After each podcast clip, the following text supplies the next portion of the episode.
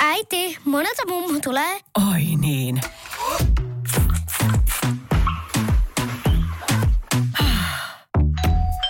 Helpolla puhdasta. Luonnollisesti. Kiilto. Aito koti vetää puoleensa. Tervetuloa Jenari Hait podcastin pariin. Minä olen Tuomas Rantsi. Ja minä olen Yrjö Häme ja tämä on Suomen suurin ja paras NFL-aiheinen podcast.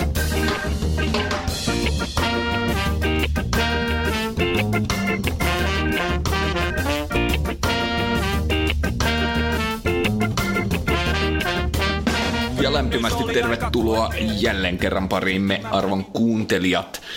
Täällä sitä ollaan taas kerran ää, itäisen kantakaupungin vaahtoisimmassa Hailuolassa. Mitäs kuuluu Tuomas? No kuule, kiitos Yrjö, kuuluu oikein hyvää, vaikka osakekurssit romahtaa, niin mm. minä olen aina liekeissä.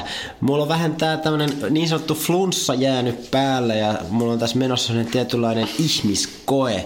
Eli tota, mä sain niitä ja näitä tämmöisiä lääkkeitä tosta lääkärimäärässä, niin sen takia mä oon tässä niin sanotusti alkoholittomalla linjalla tänään ja mä oon päättänyt kokeilla tällaisia alkoholittomia oluita. Ensin mulla on menossa tämmöinen saksalaistyyppinen Heineken, jossa sanotaan, että perfectly balanced taste.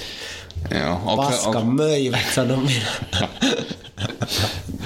onko toi niitä, joita tota, annetaan siellä Helsinki City Runin jälkeen? Tää on just sitä, joo. Et sanotaan, että se on ihan pienenä niin kuin desinannoksena tää vielä menee, mutta tämmönen kokonainen törppy alkaa vähän kyllästyttää. Mutta mulla on isot toiveet tälle seuraavalle, koska tässä mä vähän lipsuin.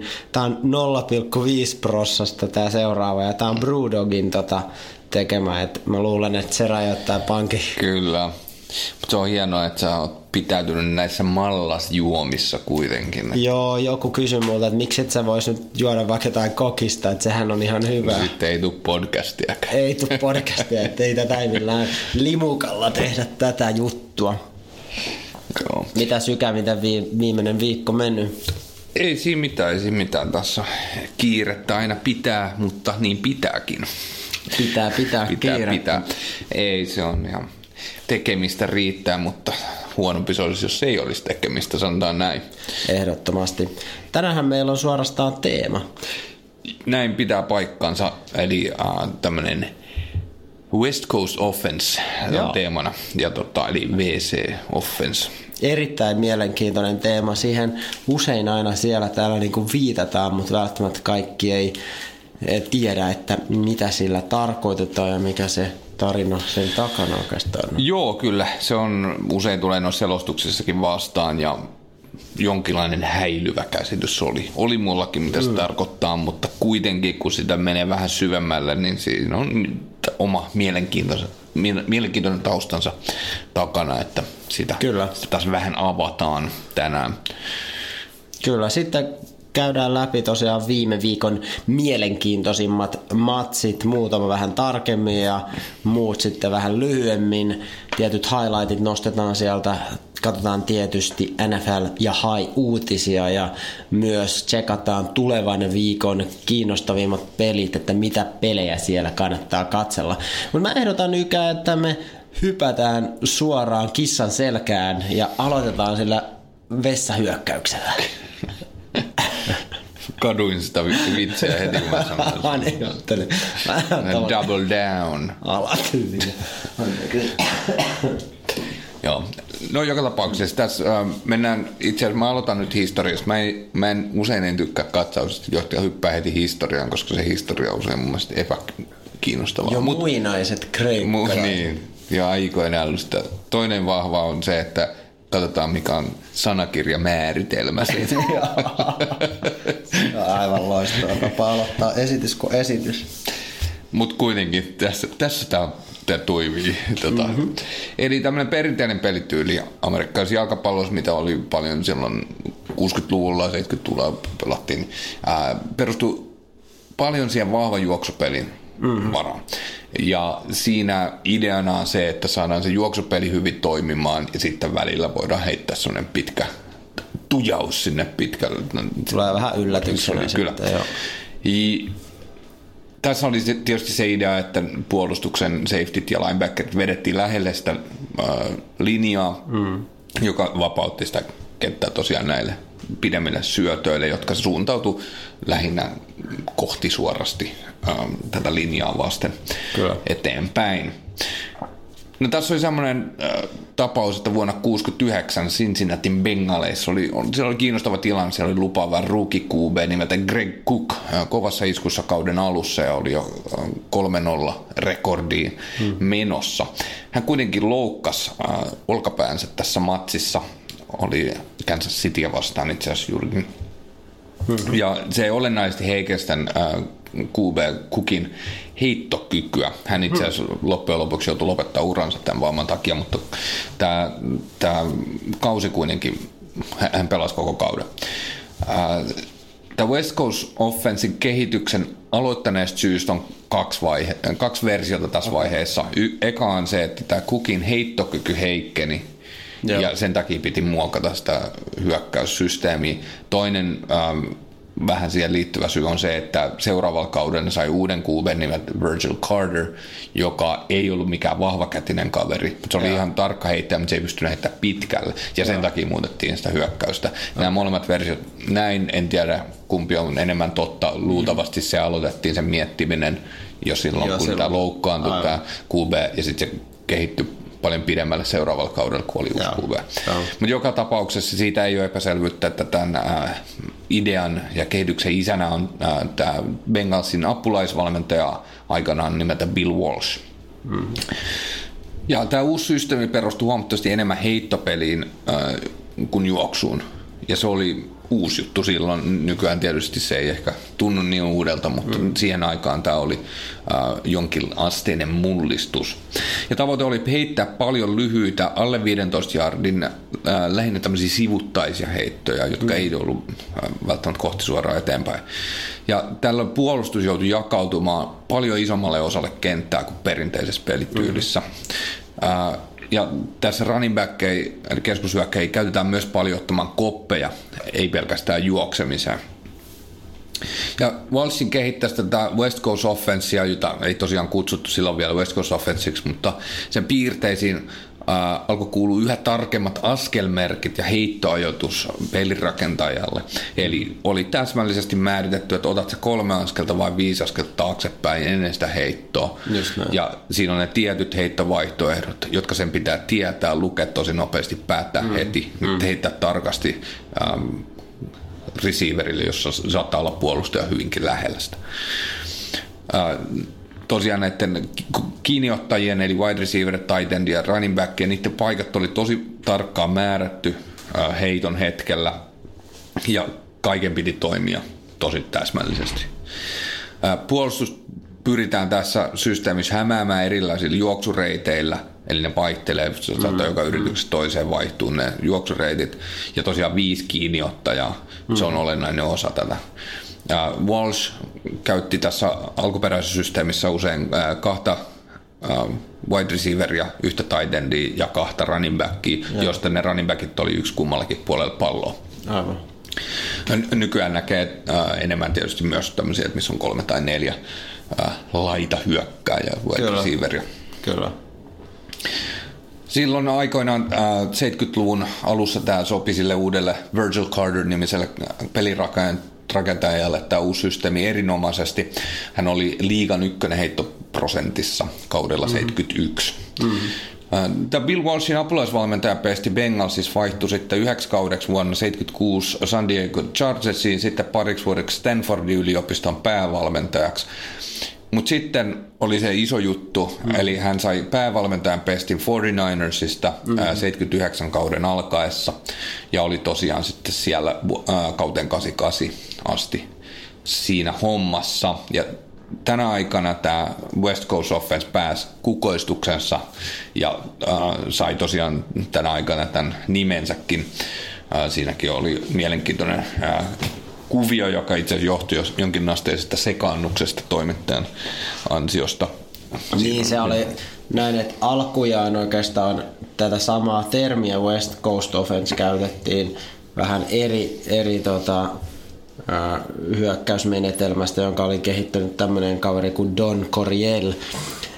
Sein myös käytettiin paljon heittopeliä, mutta erityyppisiä mentiin niin kuin suoraan eteenpäin sivulla joka suuntiin. Ei mennä siihen sen tarkemmin, mutta just eräs toimittaja virheellisesti kutsui sitten West Coast Offensiksi tätä uutta menetelmää ja sitten se vaan tarttu se nimi siihen. Kyllä. Ja taas tämä NS alkuperäinen Don Corielin ää, käyttämä pelityyli sitten myöhemmin sitä alettiin kutsumaan nimellä Air Coriel.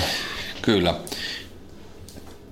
Tämä Bill Walsh itse ei pitänyt tästä West Coast Offense-nimityksestä, että hän olisi tota, tai kutsukin itse asiassa sitä Cincinnati Offensiksi. Okei, niin, Ei niin. sieltä vähän keskemmältä maata sitten ne Joo. juuret, mutta tota, tämän nimen West Coast Offense nimen liittymistä just nimenomaan tähän systeemiin. Tietysti auttoi tämä menestys, jota 49ersilla oli siihen aikaan, eli siellä oli legendaarinen QB Joe Montana ää, suorittamassa tätä hyökkäyssysteemiä, ja tuloksena onkin kolme Super Bowl-voittoa tältä ajalta, kun Bill Walsh oli siellä päävalmentaja.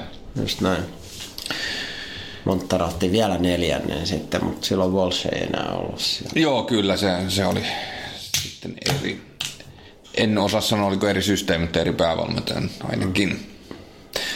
Walshin keksintönä oli ö, myös etukäteen päättää esimerkiksi 15-25 ensimmäistä hyökkäysyritystä pelissä, ja, jotka sitten hiottiin täydellisyyteen jo ennen sitä peliä. Eli tämä oli hyvin tämmöinen ennalta määrätty systeemi, ei pelkästään sen yrityksen sisällä, vaan myös saatettiin päättää pelin kulkua jo hyvin pitkältä en, ennen sitä peliä. Tällä sai matsin alkuun selvästi enemmän tempoa ja puolustus joutui mukautumaan lennosta ja varsinkin kun juoksulinjat saattoi olla monimutkaisia hyökkäjille ja ää, toiselle puolelle kenttää painotettu ja siellä on yksi koppaa jo yhdellä puolella ja neljä toisella puolella ja koko ajan puolustus joutuu miettimään, mitä tehdään seuraavaksi. Joo, Ja, ää, si- siitä tuli tämmöistä mismatchia sitten, varsinkin semmoisiin puolustuksiin, jotka oli tottunut siihen aikaan toisenlaiseen pelityyliin. Kyllä. Näistä etukäteen sovitusta yrityksestä on, on tämmöinen hauska esimerkki, kun 49ers pelasi New York Giantsia vastaan vuonna 85. Ja ää, pelin alussa 49ers voitti kolikoheiton, otti pallo itselleen hyökkäysvuoron ensin. Ja ää, Walsh ilmoittikin sitten heti, että hei, nämä meidän, nämä meidän puhelimet ei itse asiassa toimikaan ollenkaan, Just. nämä millä kommunikoidaan Joo. pelaajille ja valmentajien välillä. M- Se tarkoitti sitä, että New York Giantsinkin piti sitten luovuttaa ne kommunikaatiovälineensä. Se oli sääntö, Ah, että se on tasapuolista. Joo. Siinä oli se, että 49ers oli vali, ää, päättänyt ne pelinsä yri- yrityksensä jo etukäteen. Niin, niin. Ja Giants joutui taas sitten siellä huitamaan puolustukselle, Niin, mitä niin. pitää tehdä. Oliko se ihan huijausta, että niiden radiot toimii oikein? No ei siitä ole mitään todisteita, mutta siinä oli Epäilyjä ehkä siihen suuntaan. Tämä oli itse asiassa tota, semmoisesta, ähm, voitte katsoa itse, mi- miten se meni. Siinä oli Bill Parcells, oli sen tämän New York Giantsin valmentaja. Sitten se sanoi, se oli t- tälle Bill Walshille sanonut pelin jälkeen, että seuraavalla kaudella, itse asiassa sanoi seuraavalla kauden kohta uudestaan sanoi sille, että, että jos teidän puhelimet menee nyt uudestaan pois päältä, niin mä, mä niin kuin narautan teidät tästä jutusta. Ja sitten Bill Walsh vaan totesi, että a little gamesmanship. Okei. Okay. Että siellä saattoi olla pientä pelimiestä. Joo, tosiaan tämä oli tämä esimerkki, tarina oli tuosta semmoista videosta, joka löytyy YouTubesta googlaamalla West Coast Offense, niin sieltä Bill Walshin A Football Life, semmoinen Joo. klippi, semmoinen 10 Okei. minuutin uh, klippi tästä aiheesta. Se oli Joo. kiinnostavaa, että kattokaa tekin se kuuntelijat, jos, jos tätä teemaa haluatte kuulla lisää tämän podcastin jälkeenkin vielä. No joka tapauksessa äh, tässä mä listaisin vielä vaadittuja ominaisuuksia pelaajilta, jotka tähän systeemiin liittyy. Eli ensinnäkin pelirakan rakentajalle tietysti tarkkoja vaatimuksia. Äh, heit- heittojen tietysti pitää mennä oikeaan paikkaan oikeaan aikaan. Ja se vaatii sitä, että pystyy lukemaan tilanteen todella nopeasti, eli päättää mille niistä viidestä heittokohteesta pallon laittaa.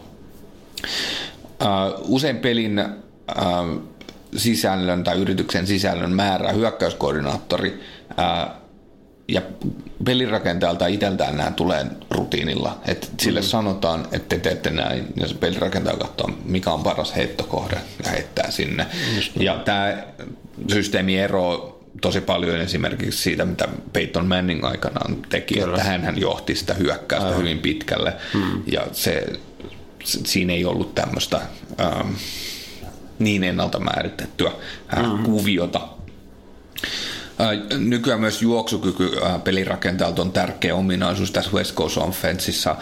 Esimerkiksi puolustus blitzaa ja mm-hmm. siinä pitää vähän päästä sivulle joko heittämään tai sitten QB juoksee itse. Mm-hmm. Siinä on ehkä vähän menty semmoiseen nykyaikaiseen sovellukseen tästä West Coast Offenseista, mutta kuitenkin tämä on, tämä on tosi tärkeä ominaisuus. Kyllä, pitää osata scramblata siellä. Kyllä.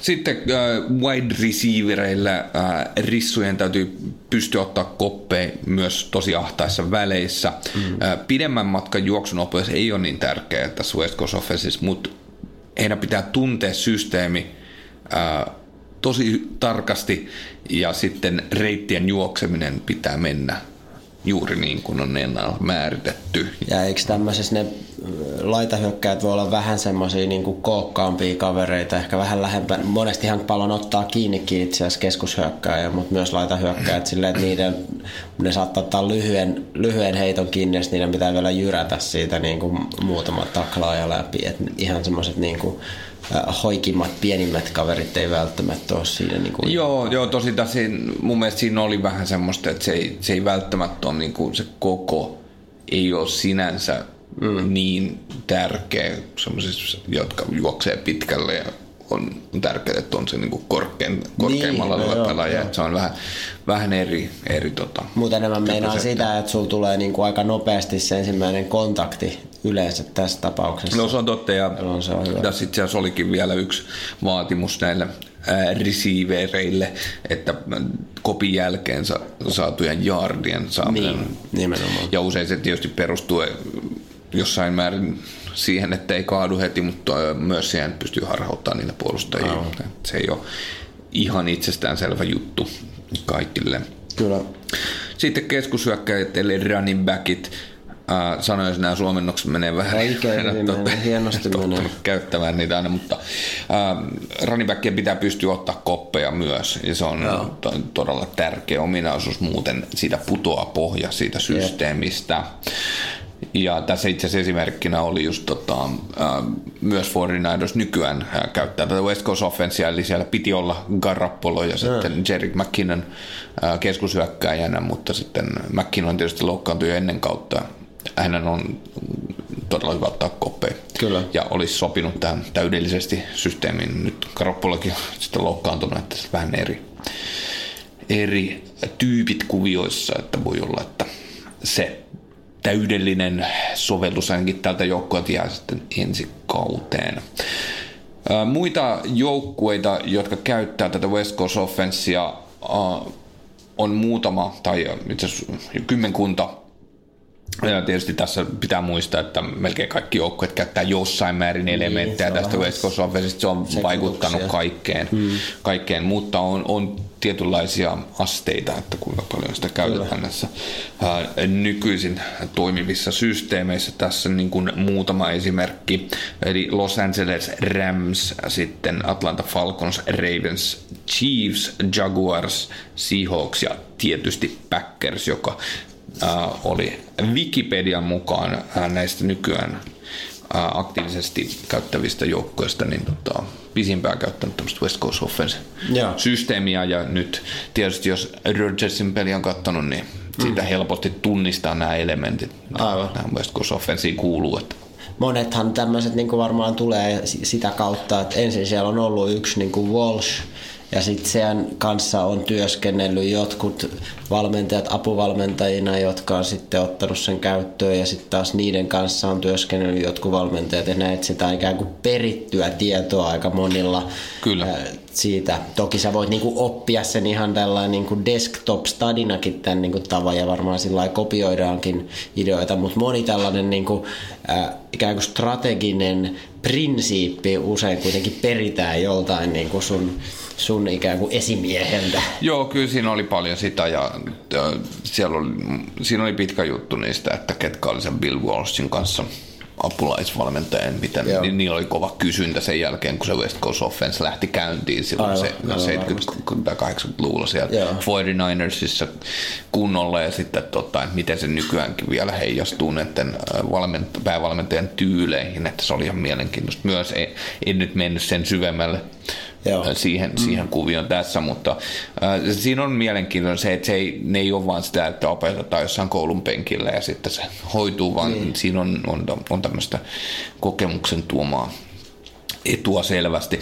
Ja tietysti silloin vielä 80-luvulla, kun ei ollut internettiä, ei ollut niin. semmoisia välttämättä semmoisia valmentajan videoita mm. saatavilla mistä tahansa, niin ähm, siinä oli myös sitä, että vaikka 49ersilla oli omat videonsa, miten se systeemi toimii ja miten sitä sovelletaan. Muiden oli ehkä vähän hankalampi kopioida sitä, koska mm. se, mitä ne näki, oli vaan siellä, mitä oli julkisissa peleissä. Mutta Just näin, just näin.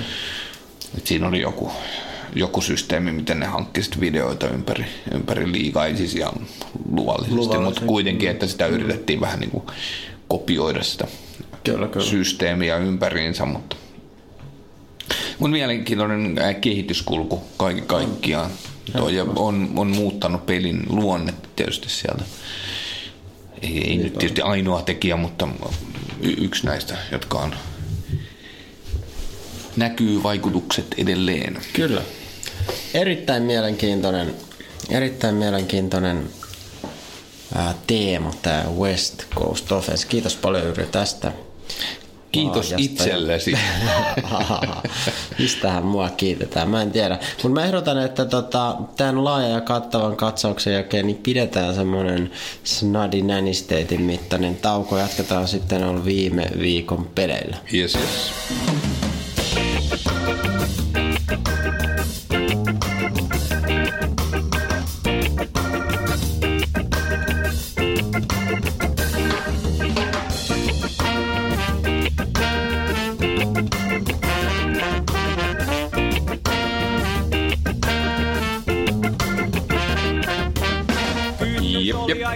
Tervetuloa takaisin. Ja nyt mennään viime viikon peleihin. Luodaan sinne vielä katse historiaan ja mitä voimmekaan sieltä oppia tulevaisuutta ajatellen. Tuomas aloittaa. Aloitetaan sunnuntai-iltana lähempänä puolta yötä meikäläistä aikaa pelattiin America's Game of the Week, kun 4-0 rekordissa oleva liigan paras jengi LA Rams saapui Seattleen 2-2 rekordilla olevan Seahawksin vieraaksi.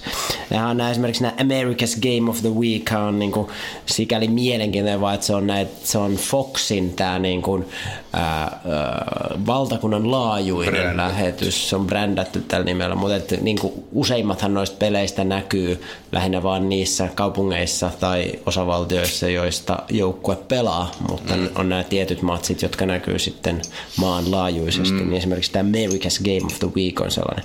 No kuitenkin kyseessä oli kahden kova jengin kohtaaminen ja tietysti myös tärkeä NFC Westin divisional-peli. Ja My Man, tästä tuli kyllä upea matsi, toivottavasti tsiigasitte sen. Ää, Seahawks joutui pelaamaan ilman viime, ilman viime pelissä loukkaantunutta safety supertähteä Earl Keskisormi Thomasin. Ää, Hänetä tunnetaan laajasti sillä nimellä. On jo pitkään tunnettu. Mutta Earl Keskisormi Thomasin korvas tosiaan toista kautta pelaava Tedrick Thompson.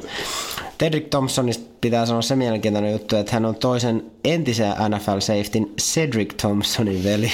Ja mietin, että siinä on taas vanhemmat keksineet veljeksille nimet, on Cedric ja Tedrick. Niin, Mä mietin, että onko sun vanhemmat ensin sä oot esikoinen, se tässä nyt paljastettakoon Yrjö, ja sitten tuli toinen poika, sitten, että ei vitsi, eihän se ei rimmaa minkään kanssa. Yrjänä olisi tarpeeksi lähellä. Yrjö ja Yrjänä olisi kyllä aika hyvä.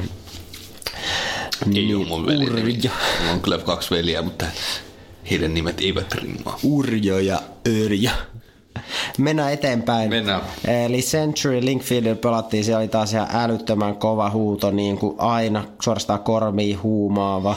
Silloin kun vierailija, eli Rams aloitti hyökkäyksensä. Eka drive olikin heille three and out, mutta tämän jälkeen tuntui, että se stadionin mölinä ei enää häirinnyt heitä. Myös Ramsin tähtiin vilisevä puolustus pysäytti Seahawksin ekan hyökkäyksen kolmeen yritykseen, eli alku oli hidasta, mutta sitten lähti. Rams onnistui blokkaamaan tätä seuranneen meinaan Seahawksin lentopotkun, joten ne pääsit aloittaa hyökkäyksen erinomaisesta paikasta 12 jaardin pääs maalista. Märtseniä. Pitkästä aikaa. No se on kyllä hyvä, mutta täytyy sanoa, että tämä Brewdogin nänisteittää 0,5 prosenttia, niin tämä on kanssa aika, aika raaka. Tässä on sitä niinku katkeroa, aivan hemmetysti, mutta ei niinku mitään muita makuelementtejä.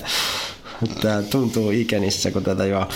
Mutta joo, tässä kohtaa Rams ei itse asiassa onnistunut pisteiden teossa, silloin Jared Goffi heittämä pallo pomppasi kiinniottajan käsistä ja Seahawksin neljännen vuoden defensive end Frank Clark nappasi siitä uransa ensimmäisen syötön katkon, eli vähän epäonnisesti lähti Ramsillä liikenteeseen. Seuraavassa drivissa Seattle eteni hienosti Russell Wilsonin improvisoidessa suorastaan jo kuolleet näyttävissä tilanteissa ja piti niitä pelejä elossa. Tosi hyvää taistelua Wilsonilta ja koko joukkueelta. Lopulta kuitenkin juoksupeli on ollut nyt se, joka tuntuu tuottavan Seahawksilla tulosta ja keskushyökkäjä Mike Davis avasi sitten peli juoksemalla Seahawksille touchdownin. Seahawks on selkeästi lisännyt tätä juoksupeliä ekan parin viikon jälkeen ja se on on tuottanut kyllä tulosta. Siinä mistä Seahawksin touchdown drive oli semmoista niin tosi makeeta taistelua suorastaan downista toiseen, niin seuraava Ramsin hyökkäysvuoro näytti vaan tosi helpolta muutama heitto ja muutama juoksu Todd Gurlilta, niin touchdown syntyi kahdessa ja puolessa minuutissa ja peli oli jo tasan 7-7.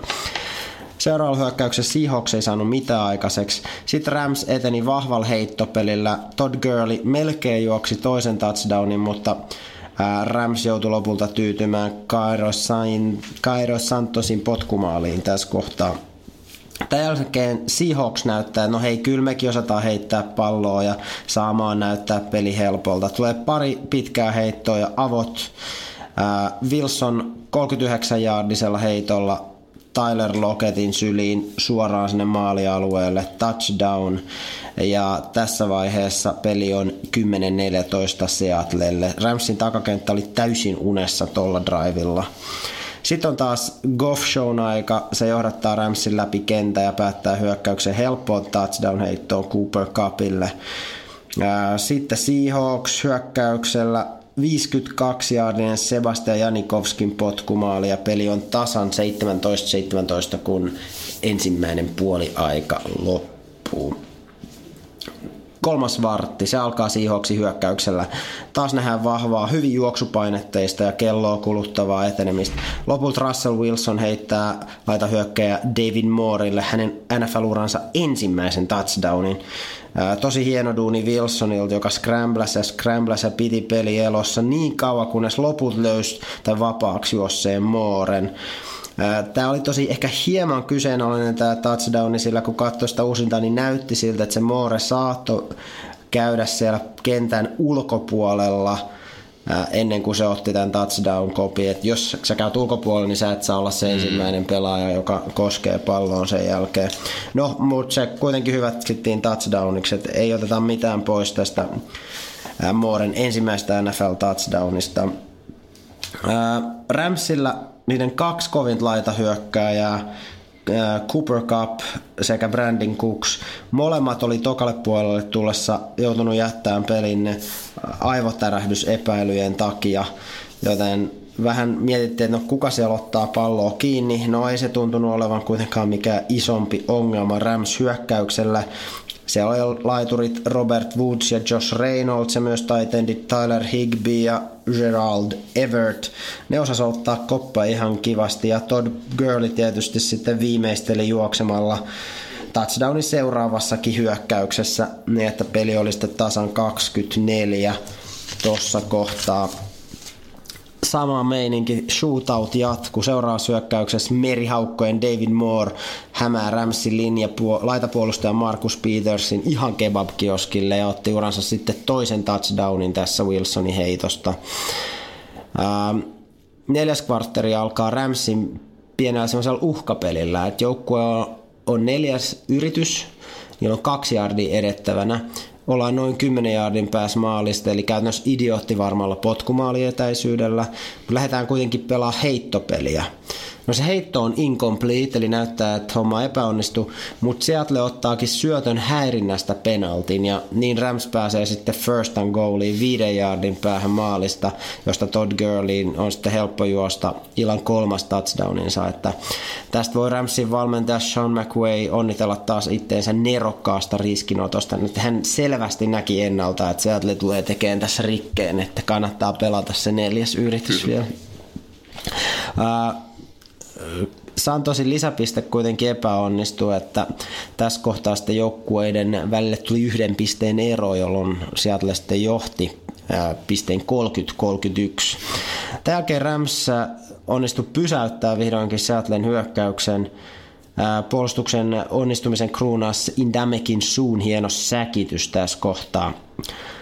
Tätä seuraavassa hyökkäyksessä Ramsin potkaisija Kairo Santos onnistui 39 jaardisessa ja Rams siirtyi kahden pisteen johtoon.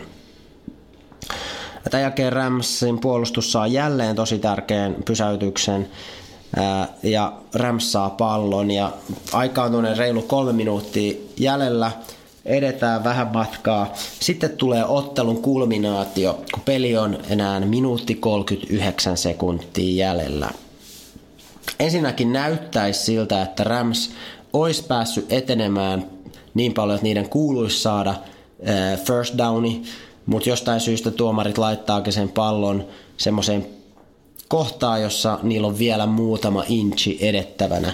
On neljäs yritys jäljellä. Äh, pallo on Ramsin omalla kenttäpuoliskolla 43 jaardin päässä niiden omasta maalista. Rams asettuu, että no me puntataan tämä pallo. No punttaamasta palloa. Siinä vaiheessa Seattle käyttää niiden viimeisen aikallisen. Mm. Sitten aikallisen aikana Ramsin päävalmentaja McWay päättääkin, että hei, että lähdetään sittenkin yrittämään sitä muutaman inchin etenemistä. Eli jos me onnistutaan siinä, me saadaan uudet yritykset ja me käytännössä voitetaan tämä peli, koska me voidaan kuluttaa kello loppuun. Toisaalta jos me ei onnistuta siinä, niin Seattle on siinä niin kuin 43 jardin päässä maalista, melkein kaksi minuuttia aikaa, mm. on hyvin lähellä jo potkumaalietäisyyttä, että Seattle on tosi lähellä voittaa sen ottelun. Eli tähän ratkee se, että onko tämä Sean McWay, onko se niinku Nero vai pelaako se, niinku todell- onko se, niin, onko se idiootti vai pelaako se niinku todellista seksifootballia. onko se vaan tosiaan sellainen idiootti, holtiton riskinottaja.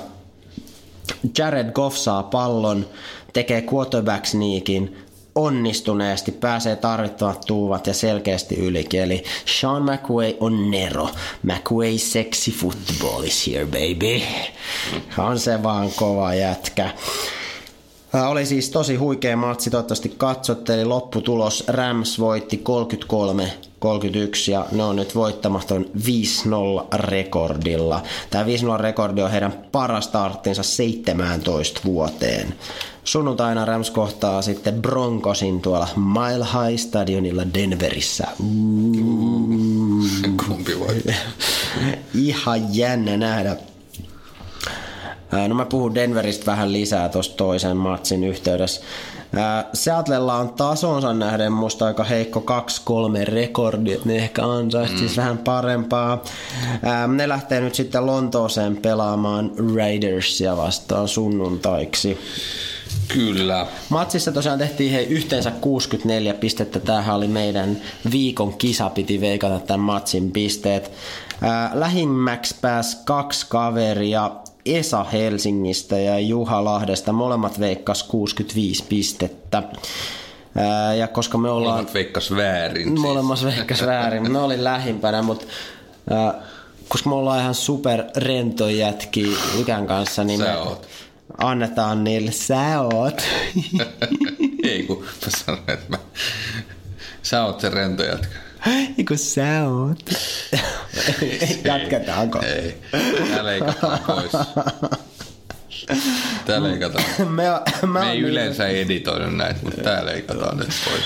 mä oon niin rento jätkä, että mä päätän palkita molemmat kaverit tällä upealla Jenari Hait luottokorttipullon availla. Onnea vaan Esa ja Juha. Luottokorttipulloa. Mä en itse tiennyt tääkään luottokorttina. Käy, käykää. Siinä on etämaksuominaisuus. Se on kun laittaa se rahaa pankkiin aina kun sitä käyttää. Ehdottomasti. Siirrytäänkö me sinne tota, Jacksonvillen suuntaan?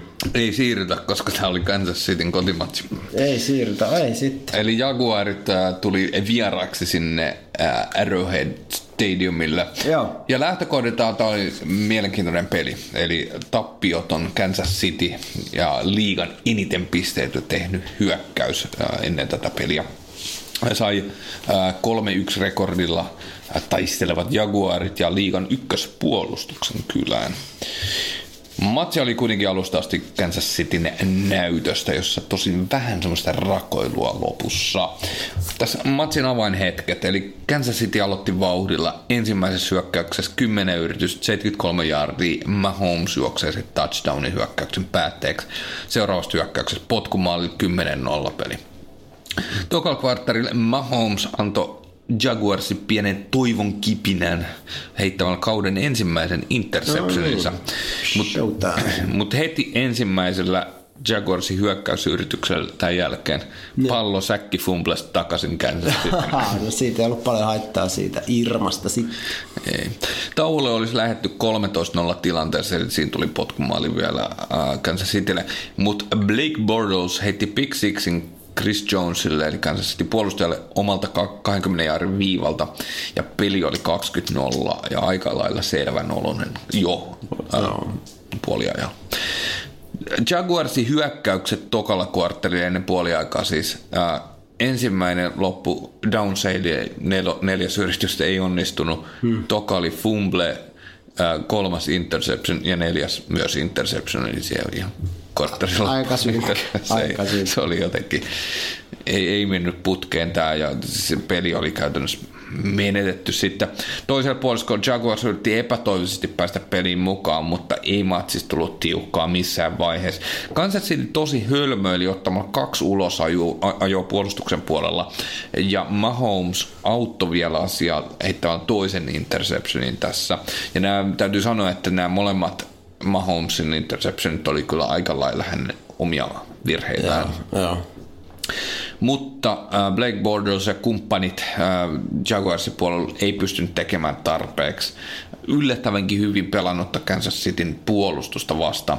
Mä itse asiassa katsoin, että äh, Kansas Cityn puolustus oli päästänyt eniten jaardeja koko liigassa mm-hmm. tähän mennessä. Taitaa olla itse asiassa tälläkin viikolla vielä.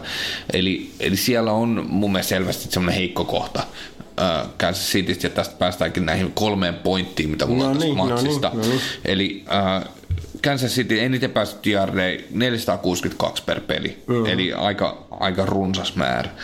Et jos, jos olisi varmempi QB vastustajassa, mm. vastustajalla, eli tässä matsissa itse asiassa Bordeaux heitti neljä interceptionia Joo, just näin. ja menetti tämän yhden fumblenkin.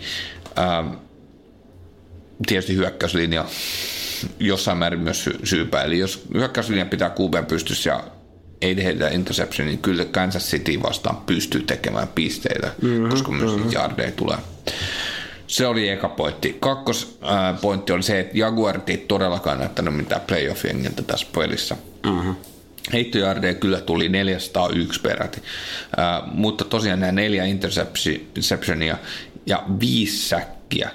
Ja vain, vain noin puolet äh, noista 61 äh, heitosta perillä, niin äh, siellä TDtä tuli vain kaksi. Ja Red Zone hyökkäys tällä joukkueella tässä pelissä 1 kautta 5. Aika onnetonta kyllä, Kyllä. tuolla puolella.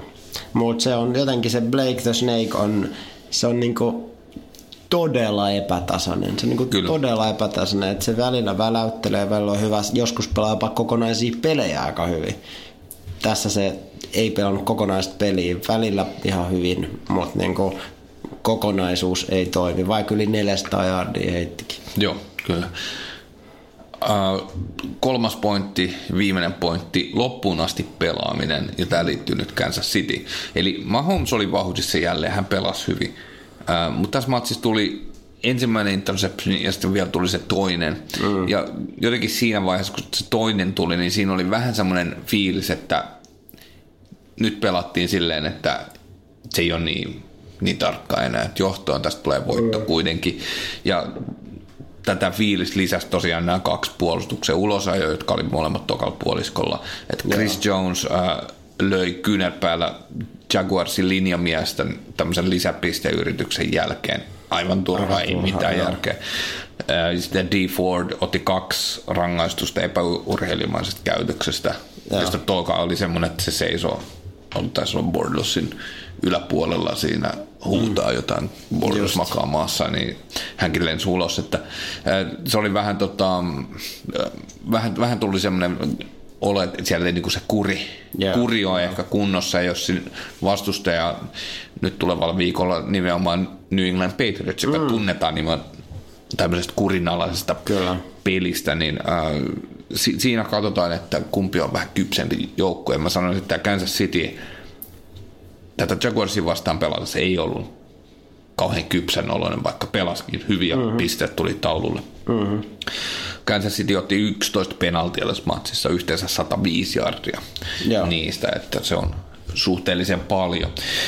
Mutta kuitenkin voitto tuli. Äh, Kansas City jatkaa nyt sitten äh, tappiottomana ainoana joukkueena AFCin puolella ja siellä nyt kahden voiton kaula ja sitten Chargersiin AFC West Divisionassa Jaguarsilla on 3-2 tasatilanne Titansin kanssa AFC Southissa.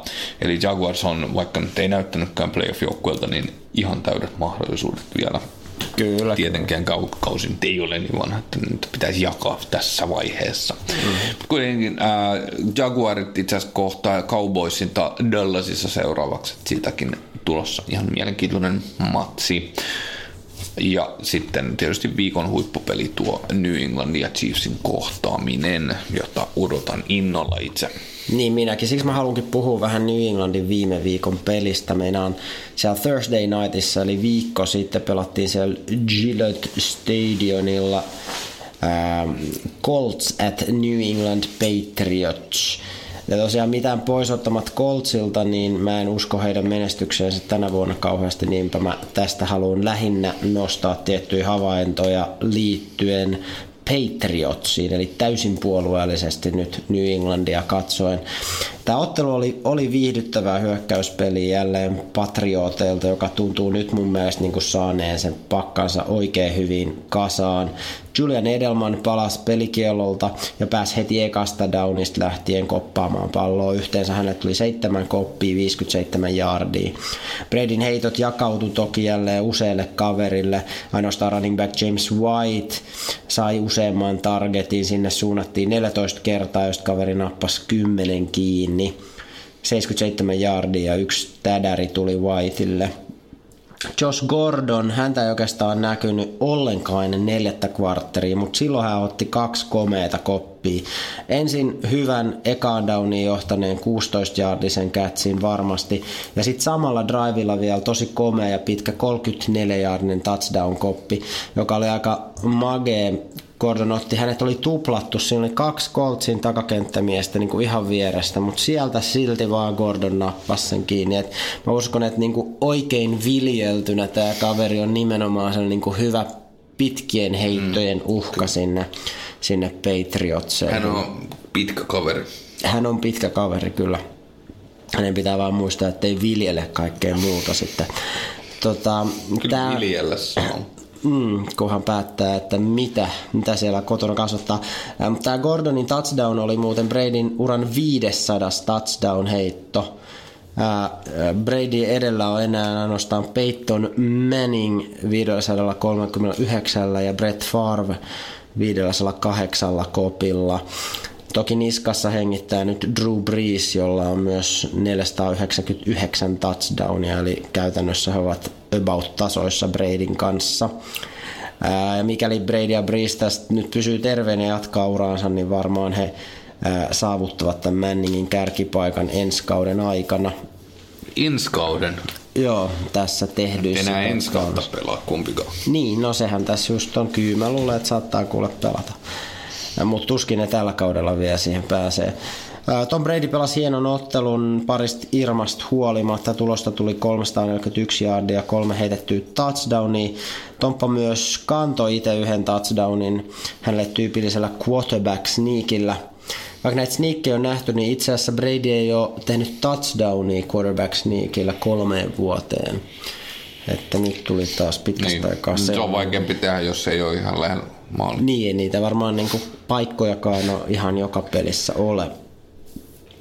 Ää, myös myös niin New Englandin hyökkäyksen monipuolisuuden kannalta on tärkeää, että toi eh, running back Sonny, Mich- Sonny Michel on pääsemässä selkeästi vauhtiin. Tämä oli nyt jo toinen peli putkeen, missä sai yli 100 yardia. 98 tuli nyt juosta ja 12 kiinni ottaen. Ää, Ottelu oikeastaan koko ajan New Englandin hallussa ja voitto tuli lukemin 24-38. Colts on nyt 1-4 rekordilla ja lähtee seuraavaksi New Yorkin Jetsiä haastamaan. Ei. Ja tuosta Patriotsin pelistä puhuttiinkin jo. Mutta mä alan kyllä olla aika vakuuttunut tuosta Patriotsin menosta ja mä Mä en katoinkin... ole yhtään vakuuttunut. Mm, Sä et ole kattonut tarpeeksi En olekaan, mutta Katsomatta Mä- va- vakuuttumaton. mä oon ihan valmis shorttaamaan niiden Okei. osaketta. Kato, mä just o- o- otin vähän pitkäksi. Tota, mä katoin tuolta vedonlyöntitoimistosta. tällä viikolla yhtään mitään pitkäksi. en ole osakesalkkaa ottanut kauheasti pitkäksi. Tota, ähm, mut joo, vedonlyöntikertoimia, niin, niin Patriotsin Super Bowl-voitolle saa kertoimen kahdeksan. Ihan hirveä ylikerroin. Aivan törkeä Jos sä ylikerroin. haluat hävitä ylikertoimen, niin sit vaan Joo, todellakin. Se AFC Eastin tilanne on joka tapauksessa mielenkiintoinen, eli siellä on kaikki joukkueet joko 3-2 tai 2-3 rekordilla. On, on, mutta eihän siinä Eli ole se siis Jets voi ihan hyvin voittaa. Älä naura. joo, joo, totta. Mutta Mut- joo, ei, mut- siis se, että, että Patriotsin Super Bowlin voittokerroin 8 tietysti kertoo sitä, että se on epätodennäköistä se voittaa, mutta on se nyt paljon todennäköisempää kuin yksi kahdeksasta. Sen mä sanon. Paljon Jetsin ö, Super Bowl voitolla oli? En mä kattonut, mä jakson scrollata niin alas. Joo, kyllä mä luulen, että siellä ollaan niin kuin kolme numeroisessa väittäisin. Mutta kyllä mä sanon, että AFC East on nyt ö, tässä vaiheessa onko tasaisin, äh, siellä on äh, AFC, äh, NFC East on toinen, jos on mm. joko 2-2 tai 2-3 tai 1-4. Kaikille ei yhtään itse asiassa voittavalla rekordi, joka on hieman yllättävää, ottaa huomioon, että siellä on äh, mestari Niin. Eagles siinä divisioonassa, mutta ehkä niitä sitten alkaa ropisemaan tässä. Mutta se AFC East on usein just tässä vaiheessa kautta se näyttää tasaiselta, mutta ei se, ei se lopulta ole. Et se kysymys on, että Patriots sen kuitenkin voittaa, mutta et onko jollain toisella En mä tiedä. mahdollisuutta päästä. Niin se on oikeastaan se ainoa kysymys. Se on kun tot, itse asiassa ihme, että toi Bills on edes saanut kaksi voittoa kasaan, mm. koska se on huono joukko tuossa divisioonassa joka tapauksessa. Mm, mm. Siitä voimme olla yhtä mieltä. Mutta on täällä monta divisioona, jossa niinku, kuten NFC West, Rams jyrää, kaikki, Seahawks 2-3, Cardinals 1-4. 49 1-4. Niin. Ne alkaa olla semmosia, että siinä aletaan pikkuhiljaa jo valmistautua playoffeihin. No näinhän se on, näinhän se on. Kyllä. Hei, mä kerron vielä tuosta mun suosikkien kohtaamisesta. Meillä on sunnuntaina suomalaisessa primetimeissa nähtiin Broncosin villihevoset, kun he menivät New Yorkiin suihkukoneiden vieraaksi. Ää, tästä ottelusta ei sukeutunut mitään klassikkopeliä, joka on tietysti yllätys. Yllätys. Ähm, aluksi se näytti niinku vahvasti siltä, että tässä on niinku kaksi tosi huonoa joukkuetta vastakkain. Mutta pois kuitenkin tämmöisistä kaikista niinku mietteistä, että se oli kyllä ihan mielenkiintoinen peli. Ekal neljänneksellä tuntui, että varsinkaan niinku Jetsillä ei onnistunut siinä niinku mitään. Ensinnäkin jo lähtien siitä, että niiden sentteri, tämä Spencer Long, jatkuvasti heitti sen snapin, eli sen aloitussyötön niinku liian korkealle niin pelirakentaja Sam Darnold aina joutui jotenkin oikein erityisesti skarppaamaan ja välillä pomppaamaan kopatakseen sen pallon ja sitten hän oli niinku ihan pasmat sekaisin, että mitäs tässä nyt oikein tapahtuu. Sitten tuntui, että tuomarit liputti väärin, että ihan selkeätä semmoista niin kuin pass interference, joka tapahtui vielä siellä niin kuin end zoneilla, niin ei liputettu. Jetsillä oli 40, alle 40 yardista potkumaaliyritys, jonka pitäisi olla ihan idiootti varma. Se meni ihan tosi rajusti ohi. Keskushyökkäjä Bilal Powell, joka ei ikinä fumblaa palloa, niin tietysti fumblas sen pallon ja niin poispäin. Tämän fumblauksen itse asiassa seurauksena Broncos sai hyvän kenttäposition ja teki ekan touchdowninsakin siitä. Ähm, äh, se oli Case Keenumin itse asiassa ensimmäinen touchdown heitto sitten ensimmäisen viikon, eli ihan hirveän vahvasti hänelläkään ei ole mennyt, että ruuti ei ollut mitenkään kauhean kuivaa siellä keissin käsissä. Mutta tokalla, tokalla vartilla Jetsin hyökkäys alkoi sitten toimia. Ne onnistui niinku muutamassa loistavassa pitkässä pelissä. Ensin tota, keskushyökkäjä Isaiah Crowell juoksi huikean 77 jaardisen touchdownin. Se oli kaverille jo viides touchdown tällä kaudella. Toisesta pitkästä pelistä vastasi laita hyökkää Robbie Anderson, joka otti Sam Darnoldin pitkän heiton kiinni ja sitten juoksi sen päätyy asti. Tästä hän teki uransa pisimmän 76-jaardisen touchdownin. Ja itse asiassa viimeksi, kun tästä tuli siis kaksi tämmöistä yli 70 jaardista niin touchdownia niin, niin äh, Jetsille. Ja viimeksi, kun Jets on samassa ottelussa tehnyt yli 270 jaardista, niin elettiin syyskuuta 1972. Mm. Eli niitä ei meillä vihreäpaidoissa kauhean usein nähdä. Hienosti kaivettu tilasto. Joo, kyllä mä kävin kaikki, kaikki vanhat muistiinpanoni läpi. Ähm, Tämä Sam Darnold, Robbie Anderson kaksikko teki vielä puolen loppuun semmoisen toisen pitkähkön 35-jaardisen äh, touchdownin heitolla. Äh, jälleen oli niin Darnoldin se on niin kuin millin tarkka heitto suoraan Robbie Andersonin syliin. Että aika kivasti niillä kemia tuntui toimivan. Ekan puolen jälkeen Jets siis johti 21-10 ja Broncos ei tästä oikeastaan enää toipunut ja ottelu päättyi sitten selviin lukemiin 16-34 Jetsin voitoksi. Täytyy sanoa, että Denver oli vaan niin kokonaisuudessaan aika huono tässä pelissä. Et ensinnäkin Case Keenum, se on tosi epätasainen. Välillä se niin väläyttee, väläyttelee, sekin scrambleilee hullun lailla ja löytää niitä vapaita pelaajia, mutta usein taas se vaan heittää kuin ohi tai liian pitkäksi tai jotenkin, että ei vaan niin kuin onnistu. Broncosin puolustus on yllättävän heikkoa, ja ennen kauden alkuun mä itse uskoin, että se tulee olemaan niin kuin ihan Super Bowl-kaliberi jengi, varsinkin se etuseiskan osalta, mutta sitä sel, niin kuuluisaa Denverin passrassi ei vaan niin kuin nähty tässäkään ottelussa. Jetsin hyökkäyslinja onnistui pysäyttää Von Millerit ja Bradley Chubbit ja kumppanit. Muutenkin se itse asiassa Jetsin linja toimi tosi hyvin ja erityisesti se onnistui luomaan niille juoksupeleille loistavat edellytykset. Jetsin kokonaisjuoksujaardit oli huikeet 323 tässä pelissä, joka on joukkueen historian toisiksi suuri juostujaardimäärä. Ähm, Bilal Powell juoksi mukavat 99 jaardia, mutta muhkeimman tilin teki Brownsista täksi kaudeksi Jetsiin siirtynyt Isaiah Crowell. Hän juoksi 219 jaardia. Se on Jetsin ennätys. Juostu. Se on hyvin juostu. Hyvin juostu. Ihan huikea, ihan huikea suoritus kaverille. Ähm, Jets katkas siis kolmen ottelun tappioputkensa ja on nyt 2-3 rekordilla. Seuraavaksi tosiaan Colts heitä vastaan tulee. Broncos on myös 2-3 rekordilla, mutta he on puolestaan nyt kolmen tappion putkessa ja tosiaan heille tulee tämä Rams vastaan. Siinä. Että Onnea vaan. siinä pitää vähän muuttaa peliä, että eivät jää täysin jyrän alle siinä pelissä. Mulla olisi muutama havainto vielä muista viikon peleistä ennen kuin voidaan ottaa tauko. Ää, ensinnäkin Panthers, ne voitti New York Giantsin äh, Graham Ganon viime sekunnin 63 jaardisella potkumalla. Se oli aika komea. Äh, numerot oli 31-33 Panttereille. Tämä 63 jaardinen potkumaali on jaettu NFL-ennätys. Tätä pidempiä potkumaaleja ei ole tehty. Hmm. Steelers palasi voittokantaan viety Atlanta Falconsiin selvin numeroin 41-17.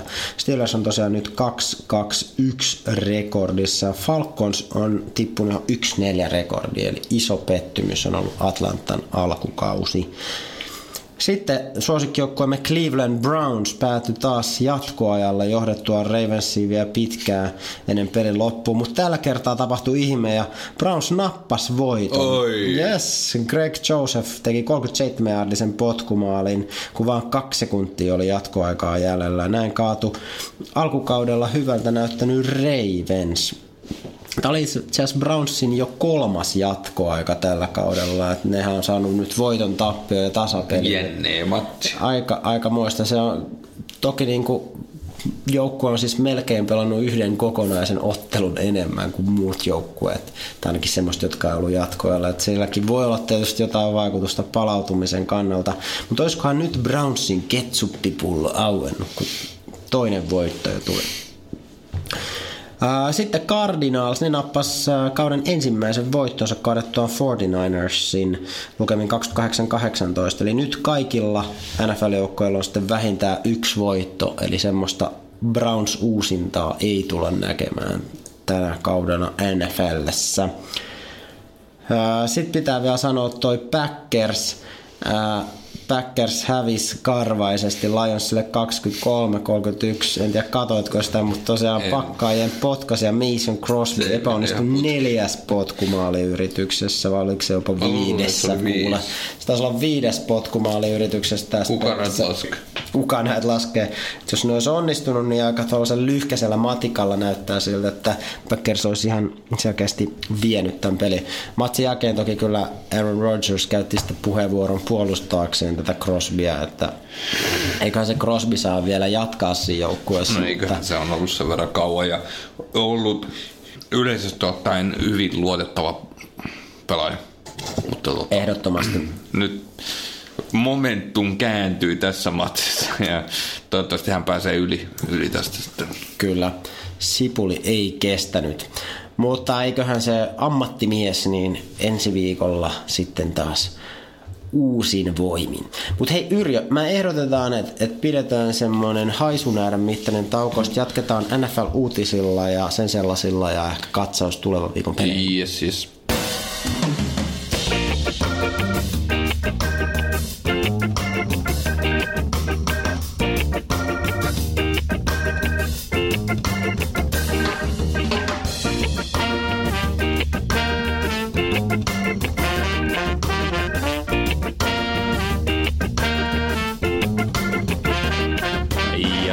Jälleen kerran vielä viimeistä vedetään tässä.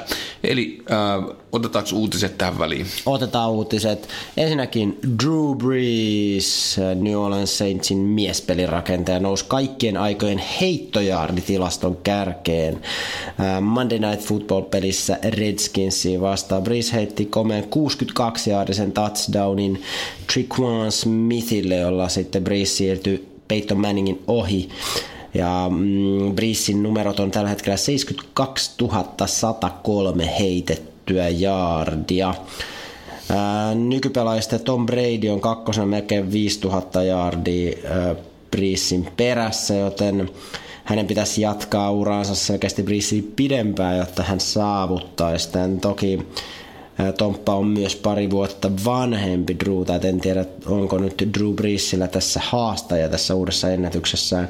Peyton Manning hän myös julkaisi semmoisen äh, hassun hauskan tuota, onnitteluvideon suorastaan tuolla internetin ihmeellisessä maailmassa. Huumorilla suhtautui tähän kyseli vaan, että oliko hänellä vielä jotain muita ennätyksiä, niin tosiaanhan sitten on nämä tehdyt touchdownit sitten, jossa, jossa myös kaksikko Breeze ja Brady lähestyy pikkuhiljaa Manningia. Mutta huikea, huikea suoritus tietysti Drew Breesiltä, tämä 78 000 ja risat jardia. Toinen uutinen. äh, Jacksonville Jaguarsin keskushyökkäjä Leonard Fournette loukkaantui oikeastaan jo viikolla neljä. Hän joutuu olemaan tosiaan poissa jonkun aikaa. Tarkemmin ei tiedetä miten pitkään. Mutta ainakin seuraavaan otteluun ja varmaan pidempään. Niin se itse uutinen oikeastaan siinä, että Jaguars päätti rekrytoida veteraani Jamal Charlesin riveihinsä joka on oikeastaan viime kauden Broncos-pistäytymisen jälkeen ollut sitten ilman joukkuetta. Mulla on sen äh, nimmari. Niin, mä tiedän. Se on ilmeisesti ihan amerikkalaiseen jalkapalloon Niin. kirjailtu se nimikirjoitus. Mulla on aitoustodistus siitä myös. Se on siis. Ja se oli vielä kaiken lisäksi silloin tehty, kun se oli vielä hyvä pelaaja. Aivan. Nythän hän on jo 31-vuotias. Joo, mä en ole ihan varma, mitä tuo markkina-arvo noissa allekirjoituksissa menee. Niin, paraneeko arvo ajan myötä vai ei. Mutta tosiaan siis mistä ihan turhasti jätkästä ei ole kyse, että jos joku ei häntä tietäisi, niin 10 kauttahan hän on NFLs pelannut, tehnyt yhteensä 7556 jardia, juosten 5,4 jardin keskiarvo, joka itse asiassa NFL-ennätys running backeille niin ura keskiarvoksi, jos sä oot yhtään enempää pelannut. Ää, siellä on toki Jaguarsissa on TJ Yeldon, joka kantanee suurimman roolin jatkossa tästä running backin tehtävistä, mutta Charles tulee varmasti sitten antamaan lisätukea siihen. Sitten kolmas uutinen on se, että Philadelphia Eagles ilmoitti, että heidän tähtijuoksensa Jay Jai on menossa polvileikkaukseen on sitten loppukauden sivussa. Eaglesin keskushyökkäjäosasto on muutenkin hyvin hyvin ohut. Sekä Darren Sproles että Corey Clement ovat myös loukkaantuneita. He kuitenkin toivon mukaan palaa pelikentille vähän aiemmin, mutta ei ihan tarkkaa tiedetä milloin. Heidän lisäkseen rostersissa on Wendell Smallwood ja Josh Adams, eli Rosters. en tiedä ketä ne on. Mutta tota, tällaiset kaverit kuitenkin, no ehkä joku Eagles ja seuraava tietää paremmin.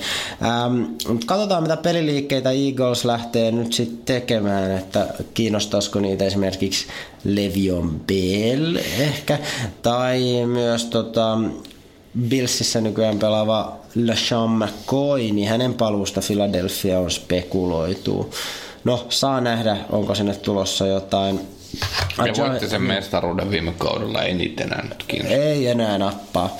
Ajaihan on tämän kauden jälkeen sitten vapaa-agentti, joten hyvinkin on mahdollista, että hänen, hänen Eagles-uransa päättyy tähän loukkaantumiseen. Kauhean pitkä se ei tullut. Ei, mutta kävi siellä Super Bowlin voittanut kuitenkin. Hyvä, tässä oli oikeastaan lyhykäisyydessään NFL ja hai-uutiset. Mitään hyviä hai-uutisia meillä ei ole muuten vähän aikaa ollut. Ei oo, nyt on asialinja on voittanut. Asialinja on voittanut huumorin. Ää, Niin kutsutun huumorin. Niin. Uh, mutta käykää ainakin nflsuomi.com-sivuilla loistopaikka suomenkielisiä NFL-aiheisia uutisia. Uh, käykää myös Radio Playllä, sieltä voi kuunnella meidän podcastiamme ja monia muitakin podcasteja ja radiota muun muassa. Meidän podcasti löytyy tietysti myös muista podcast-sovelluksista, vaikka Applen podcasteista. Laittakaa meille viestiä Facebookilla, arvostamme sitä kovasti kaikkea palautetta, tai jos teillä on ideoita vaikka teemoiksi, joita me voitaisiin pitää jatkossa. Tai voitte lähettää meille sähköpostia osoitteeseen nfljenarihait at. Me saatiin muuten sähköpostia viime viikolla. Oo, sähköposti. Joo, joo. Kyllä Se on vähän niin kuin nykyajan semmoinen pulloposti. Niin, se on vähän sellainen vanhanaikaista suorastaan, mutta sillä tavoittaa. Mutta hei, katsotaan vielä ö, pienet katselusuositukset ensi viikon peleihin.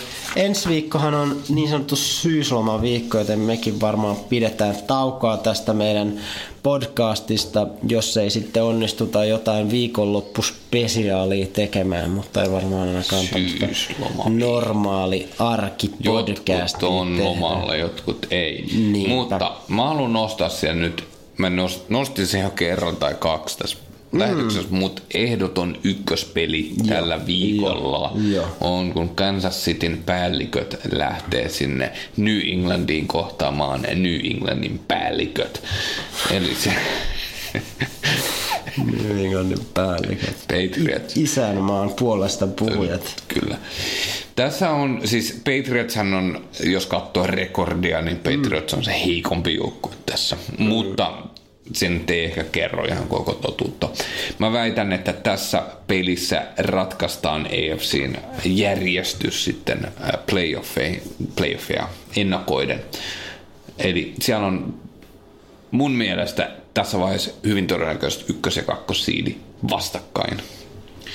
Ja tä, tässä on paljon implikaatioita, eli jos Chiefs voittaa jatkaa edelleen tappiottomana, niin mä oon valmis mm. sanomaan, että siellä on AFCn mestari. Kun taas jos Patriots voittaa, niin ensinnäkin AFCn tilanne näyttää siltä, mitä sä ennakoit, eli Patriots vie jälleen kerran. Kyllä. Ja Chiefsille voi hyvin tulla semmoinen tilanne, että voittoputki on katkennut siellä, Chargers voi hyvin päästä sitten 4-2 mm. rekordi ja 5-1 tilanteessa Chiefsillä alkaa olla se divisionakamppailu ihan erilaista kuin siinä 6-0 Ehdottomasti. rekordissa, mikä tässä olisi sitten luvassa vielä. Ja mä haluan palata siihen, mitä mä mainitsin tästä kypsyydestä. Nyt, hmm. nyt katsotaan se Kansas Cityn kypsyys ja semmoinen äh, korkeamman kaliberin pelin äh, pelin pystyminen. Eli tässä, tässä tarvitaan se huippusuoritus, kun matkustetaan sinne New Englandiin vieraaksi. Eli New todella mielenkiintoinen pelitulos. New England tulee viemään tätä peliä. Mä en oo ihan varma, mutta ei. Kansas City voittaa. Nyt on Kansas Cityn aika ja Jets voittaa AFC East. No se tietysti pitää paikkansa. Toinenkin poiminta, tuo, tuo mistä Ykäpelas puhui, niin se on siis tosiaan Sunday Nightia, eli se tulee aika hapokkaaseen aikaan suomalaistain 3.20 siinä sunnuntai maanantai välisenä yönä, mutta se on sitten hyvä tietysti. Ei se, kun se on syysloma, niin eihän se haittaa. Se ilo se ei haittaa yhtään ketään. Ää, Monihan tekee niin, että herää sitten esimerkiksi maanantaina hieman aikaisemmin ja katsoo ainakin osan siitä pelistä siinä kohtaa. Tai vaikka jälkilähetyksessä. Mutta hei, toinen katselusuositus ehdottomasti on siellä taas suomalaistaan kätevämpää aikaa kello kahdeksalta. Myös AFCn puolelta. AFC Northin tämmöinen klassikko rivalry peli, äh, kun Philadelphia ei vaan Pittsburgh Steelers matkustaa tonne Cincinnati Bengalsin vieraaksi. Äh, Tässä AFC Northissa on sinänsä mielenkiintoinen tilanne, jota ei olisi välttämättä osattu arvata ennen kauden alkua, että tosiaan Bengals johtaa divisioonaa. 4-1 on heidän rekordi. Sen sijaan Steelers on viimeisenä tässä divisioonassa 2-2-1 rekordilla, joka on sama kuin Brownsilla, mutta nyt viime viikolla alkoi näyttää toi Steelersin peli sellaiselta, että alkaiskohan ne saamaan sitä hommaa pikkuhiljaa toimimaan. Et siellä on niinku Juju Smith-Schuster pikkuhiljaa saa palloa kiinni ja ja toisaalta Connor onnistuu juoksemaan sitä. Kuitenkin Bengals on taas pelannut erittäin vahvaa peliä, yllättävän hyvää peliä tällä kaudella. Andy Dalton näyttää paremmalta kuin moneen vuoteen, että he kyllä tulee laittaa vahvasti puikkoja Steelers rattaisiin. Kyllä, ja kuivaamaan heidän ruutiaan. Kyllä. Ää, Cincinnati on aina todella vaikea paikka Steelersin pelata, että mä oon jotenkin ehkä Steelersin puolella, mutta en kuitenkaan suorastaan uskalla veikata heidän voittoa. Mä en, mä en enää sitä Steelersia jaksa. Mä, mä veikkasin ennen kautta, että Kyllä. ei ole niin kuin AFC ykkösjoukkua. Nyt, mä en, nyt mä, mun silmät ovat auenneet ja mä oon nähnyt tulevaisuuden. Se, se ei ole Se ei ole. Steelersin mm. keltainen. Joo. Siellä on eri joukkueet nyt, nyt ottanut sen paikan ja tämä Steelersin kolme, kolme Bn voittokulku on katkennut osittain sen takia, että yksi, yksi niistä Bstä jossain muualla. Mut Toinenkin vähän nyt usko- siellä. Mm, Joo, mä en, mä en nyt oikein. Siellä he kisaa nyt Brownsin kanssa tästä kolmospaikasta tässä divisioonassa. Ei olisi ennen kautta uskonut, mutta näin se nyt vaan on tässä vaiheessa kautta. Se nyt varmaan ehkä muuttuu sitä vielä, mutta kuitenkin mä en nyt jaksa uskoa heidän, heidän tämmöisen pitkän aikavälin menestykseen tällä kaudella. Eiväkä tämä oli vähän, tämä kausi oli mun mielestä ton porukan se näytön paikka ja nyt tuntuu, että sitä näyttöä ei Niin. ehkä tuu, että Kyllä. voi olla, että ne meritit juuri tuolla porukalla nyt sitten jäi siihen, mihin päästiin viime kaudella. Mutta hyvä, noin on mun mielestä ne kohokohta pelit, paljon muitakin mielenkiintoisia pelejä pelataan, mutta tota, noita mä lähtisin väijymään. Joo, siellä on useampi sitten näillä ää, joillekin huippujoukkueilla, kuten Ramsin mainitsit, pelaa Broncosia vastaan, niin se on vähän semmoinen, että siinä välttämättä tule niin tiukkaa peliä. Packers 49ers, siitä pidän mielenkiintoisena, mutta ehkä se nyt ei... Siitäkään ei välttämättä tuu tiukkaa peliä. Niin, ja sekin on, että siellä on 49ers on yksi, yksi voitto takana ja Packersillakin vaan kaksi, niin en sitä nyt uskalla tässä nyt ihan huippupeliksi toitottaa. Jets on tietysti yksi huippujoukkue aina ja kohtaa Coltsin. Niin, yksi neljä rekordin Coltsin, että sekään ei ole ihan huippuja, niin siellä. No, no, ehkä me jätetään tää tähän. Jätetään tätä. Jätetään tää tähän. Tää on, Kaksi tuntia varttia täynnä pikkuhiljaa. ei ole ihan vielä itse asiassa tuntia, vaan okay. tää on niinku lähempänä sitä 45 minuuttia, mitä mä pidän ehdottomana maksimina. No niin, no hyvä, me kehitystä siis tapahtuu. Ja tota, ilman teemaa me oltaisiin 45 Kyllä, minuutissa. kyllä. Mutta hei, hyvä kuuntelija, kiitos paljon sinulle, että olet kuunnellut tämän podcastin tänne ihan loppuun asti. Ähm, ja muistathan, että minä olen ihmistuhatjalkainen Ja minä olen äh, Nanny State. ja tämä on Ienari Hait. Hait. Äiti, monelta mummu tulee? Oi niin.